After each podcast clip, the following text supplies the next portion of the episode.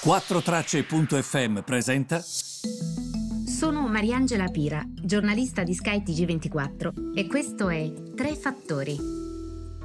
Buongiorno a tutti, benvenuti ai Tre Fattori del 28 marzo e sono tante le notizie di cui parlare oggi come di consueto. Una Shanghai che è in parziale lockdown, questo ovviamente comporta che gli investitori si aspettino una domanda di petrolio in netto calo nel medio e nel breve termine e infatti il prezzo del petrolio scende. Perché? Perché comunque tu ti aspetti meno domanda, quindi il prezzo del petrolio ovviamente ehm, scende, no? Perché non c'è quel desiderio e quella domanda di petrolio che ci si sarebbe aspettati.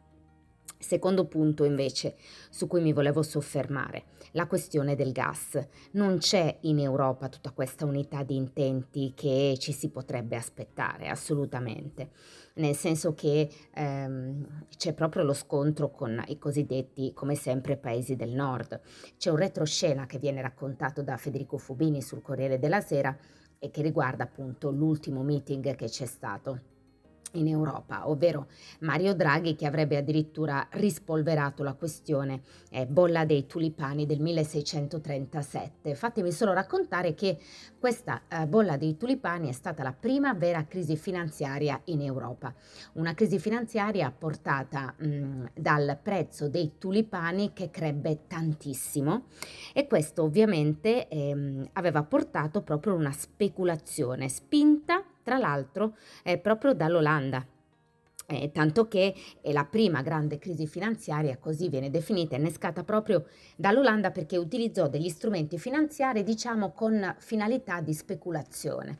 Questo portò eh, il prezzo dei tulipano a crescere tantissimo e a creare poi una bolla crebbero così tanto da ricordare la crescita dei prezzi del gas di, di oggi ed è per questo secondo me che Mario Draghi gliel'ha servita lì sul piatto d'argento.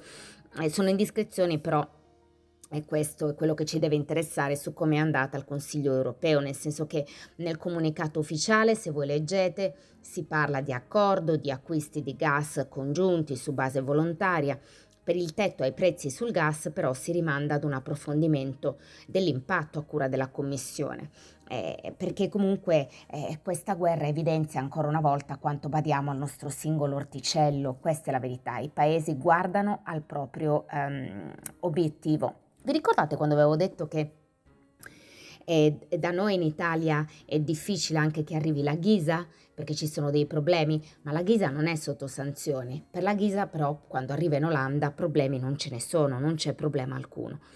Ehm, Attenzione perché c'è stata anche un'eccezione che è stata concessa alla Spagna e al Portogallo che hanno eh, dei sistemi di elettricità e di gas non collegati a quello europeo.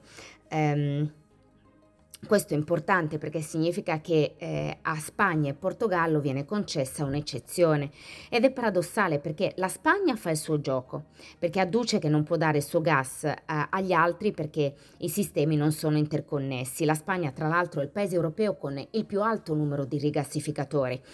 Ehm, la Germania paradossalmente deve ringraziare in parte Donald Trump perché si oppose alla creazione del Nord Stream 2 e di fronte all'insistenza l'assistenza tedesca li obbligò a ricostruire dei rigassificatori ad Amburgo per usare il gas liquido americano. Meno male, perché altrimenti non potrebbero usarlo oggi. Mi spiego, e se avessero costruito il Nord Stream 2, oddio, col Nord Stream 2 magari eh, Putin si sarebbe in qualche modo accontentato, chissà come sarebbero andate le cose. Di fatto però il fatto di aver costruito obbligatoriamente un rigassificatore in questo momento li sta aiutando, avrebbero potuto assolutamente non averlo.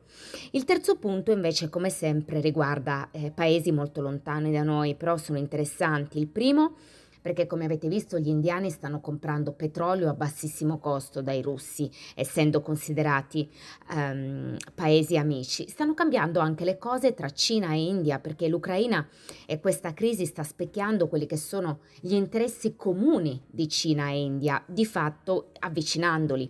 Questo lo scrive il Global Times, quindi possiamo anche pensare che questa sia l'opinione poi anche del governo cinese.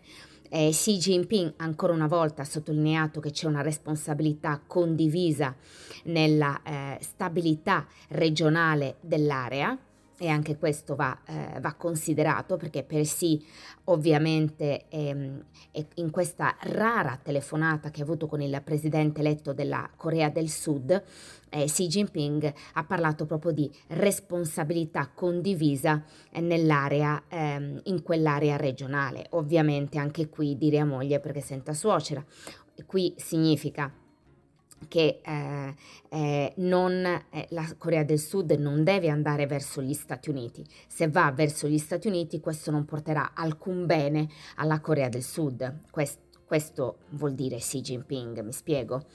Eh, attenzione poi perché la Cina sta eh, muovendosi dietro le quinte senza troppi clamori, però sta iniziando a muoversi. Per esempio eh, Sinopec, società statale cinese, ha messo in pausa alcuni progetti in Russia e anche questa è un'indicazione. C'è stato un incontro del ministro degli esteri cinese con quello indiano per richiamare alla pace, oltre che ovviamente cercare di stemperare le tensioni ai confini dei due paesi.